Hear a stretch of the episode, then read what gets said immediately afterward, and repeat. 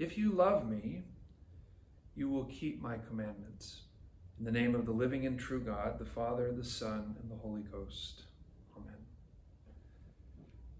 Happy Mother's Day to all you mothers out there. My mom is visiting for a few days, and I was able to give her an early Mother's Day gift this week. For some background, my mom is a lifelong kindergarten teacher.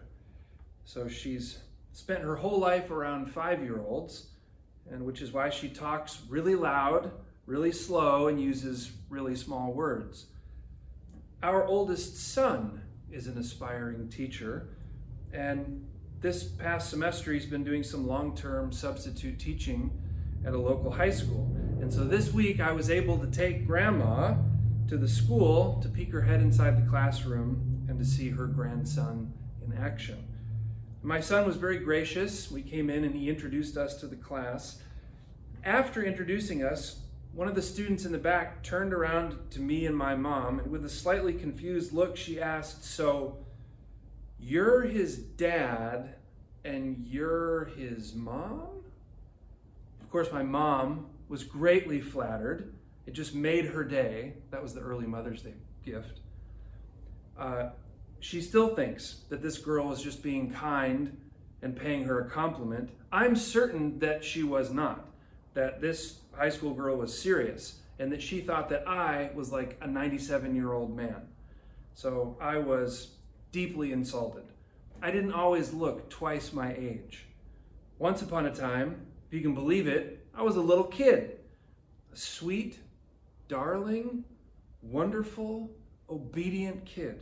I was such a good kid that my parents chose to call me Little Father Doran in hopes that I would one day be a priest. Okay, none of that was true, except for the little part. I was little once for like 10 minutes. No, I was not a perfect child. Surprise, surprise. And as much as I loved my mom and my dad, I did not always obey them. And as we shall see in today's Bible reading, love and obedience, while they're supposed to go hand in hand. Today's reading takes place the night before Jesus dies on the cross. On the night before he dies, Jesus spends a long time with his disciples in the upper room, teaching them many important things.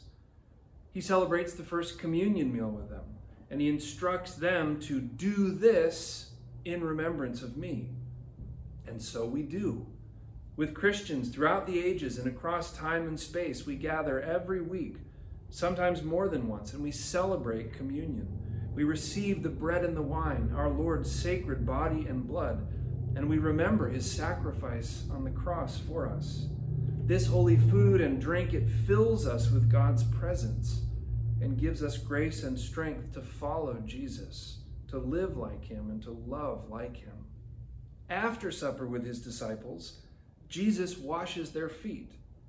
He is their leader, their teacher, their Lord, but he washes their feet as if he is their servant. And he then teaches them, saying, If I, your Lord and teacher, have washed your feet, you also ought to wash one another's feet. I have given you an example that you also should do as I have done to you. After washing their feet, Jesus goes on to teach them a new commandment. A new commandment I give to you, he says, that you love one another even as I have loved you, that you also love one another. What makes this commandment new? Well, Jesus has already taught them to love God and love your neighbor. It's new because now Jesus teaches them to love one another as he loves them. He says, As I have loved you, love one another. What does this mean to love others as Jesus loves us? Well, it means to be a servant, just as Jesus is, to wash one another's feet, but it goes much deeper than that.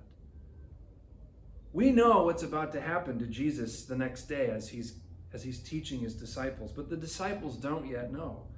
Jesus is about to die on the cross for the sins of the whole world, because of his deep love for the whole world. Jesus loves us so much that he not only serves us, but he's willing to give his whole life for us. And not just for us, but for everyone. Jesus dies on the cross, not just for his friends, for those who love him, but for everyone, even for those who do not love him, even for his enemies. No matter what anyone thinks of Jesus, he loves them and dies on the cross for them. And this is the kind of love Jesus teaches us to have. Actually, he doesn't just teach us, he commands us. A new commandment I give to you, that you would love one another as I have loved you.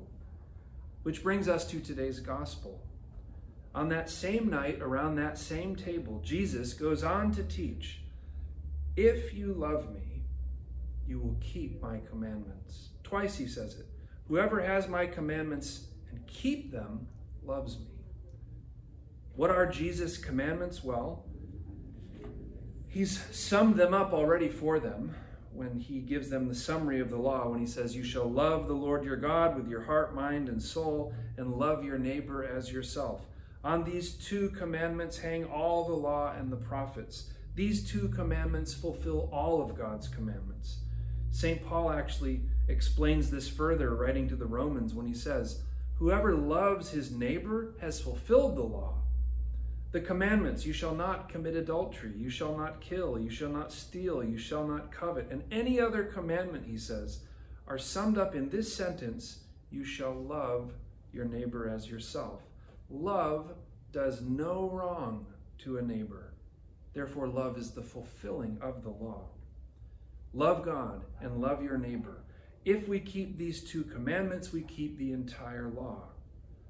And as we've just discussed, Jesus goes on to give a new commandment, a qualification to love our neighbor not just as ourself, but as he has loved us. These are our Lord's commandments. They're simple, really. We know them. We believe them in our heart. We confess them with our mouth. But Jesus says to his disciples and to us, If you love me, you will keep my commandments. That is, if you love me, you will not just believe them, you will do them. Yes, it is important to tell God that we love Him and to tell our neighbors, our families, our moms and dads, grandmas and grandpas, sons and daughters, friends, and even enemies that we love them. But the commandment does not stop there. In fact, it's barely just the beginning. Telling someone we love them is simply not enough. What if God told us that He loved us but then did nothing else? What if He left us to fend for ourselves without a Savior, without a comforter, without a counselor and guide? God is a God of word and deed. He is a God of action. And He commands us to follow Him in this. So Jesus says, If you love me, keep my commandments. Love is not just a word or a feeling it is a deed and an action. Loving God and loving our neighbor is not just something that we say, it's something that we do.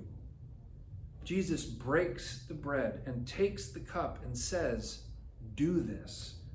Jesus gets down on his hands and knees and washes the dirty feet of his disciples, and he says, I've given you an example that you also should do as I have done for you. Jesus dies on the cross and he teaches his disciples, saying, If anyone would come after me, let him deny himself and take up his own cross and follow me. We love Jesus not by saying what he says, but by doing what he does. We can learn wisdom from the early church on this point. St. John Chrysostom writes, At all times, it is works and actions that we need, not a mere show of words. It is easy for anyone to say or promise something, but it is not so easy to act on that word or promise. If you love me, Christ said, keep my commandments. I have commanded you to love one another as I have done to you. To love me is to obey these commands and to submit to me, your beloved. That language of submission can make us feel uncomfortable. It's uncomfortable to our modern ears because the blaring message of the world is to submit to nothing and no one but the self, to put the self in the place of, of God, even. Surely this is the gate that is wide and the way that is easy that many enter through, but whose way is destruction. As our Lord teaches on the Sermon on the Mount, the gate is narrow and the way is hard that leads to life, and those who find it are few. St. Gregory the Great speaks of this narrow way when he writes, The proof of love is its manifestation in deeds.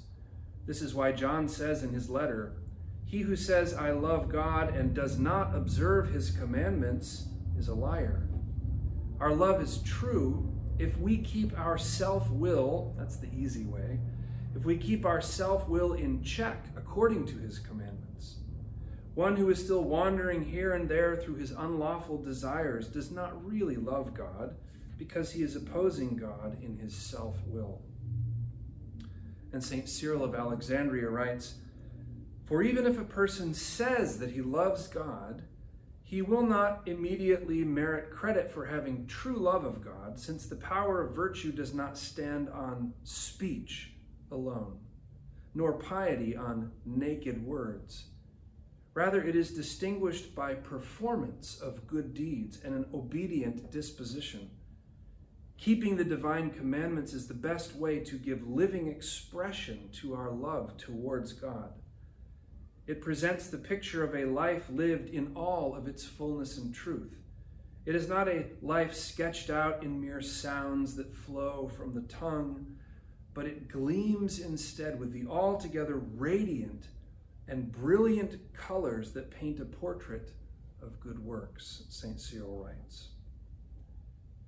May God this day give us the grace of His Holy Spirit, His Spirit of truth, to see clearly those places in our own lives that He desires for us to grow in our loving others as Jesus loves us, not in word and speech, but in deed and truth.